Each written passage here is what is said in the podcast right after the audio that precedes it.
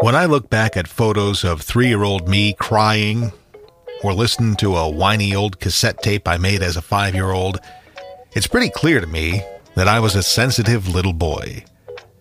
Because of that, some things that most people roll with seem to have left me traumatized. Now I was surrounded by a huge, loving family, but it was also a family which was, and continues to be, filled with every sort of mental illness imaginable.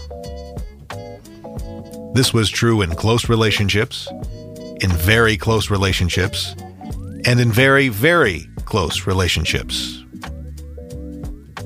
In his Sermon on the Mount, Jesus talks about the difference between building a house on a foundation of rock versus building a house on a foundation of sand. there was sand in every crevice of my young life.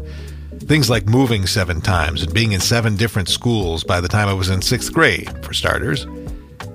As a kid, rolling with it was just fine. I didn't know any better, even as I stumbled around trying to find my own way. What seemed like everyday normal to me maybe should have had a giant warning sign on it, but it didn't. And from my perspective at the time, why would it? Isn't this the way it should be? Isn't this the way it is for everyone?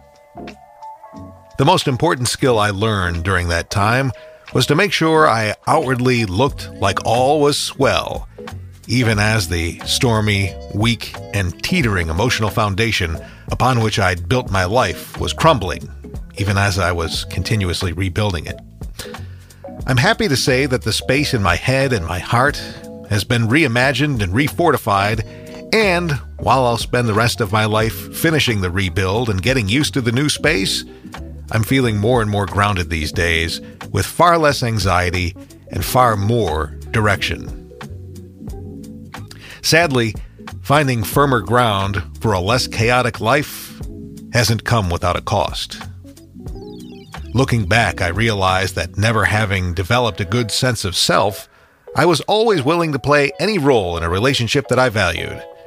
Any role right down to doormat, if necessary.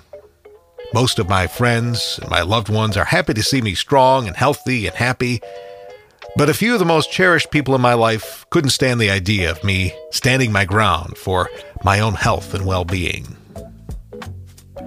It's not easy to stay away from some of these people, some of whom are dealing with, or not dealing with, I guess, some of their own dilemmas in their own lives. That they can't make room for me working to make my own life better hurts.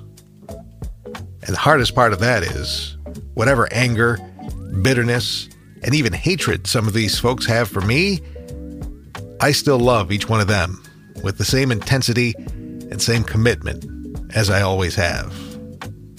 Only now, that estranged love comes with intense haunting and sadness, too. I love them and I wish them well. But if you can't be a part of my new adventures, or at the bare minimum, be happy that I'm happy, well, necessity makes our relationship a memory. And that aches. But it's a growing pain that's better for us all in the long run.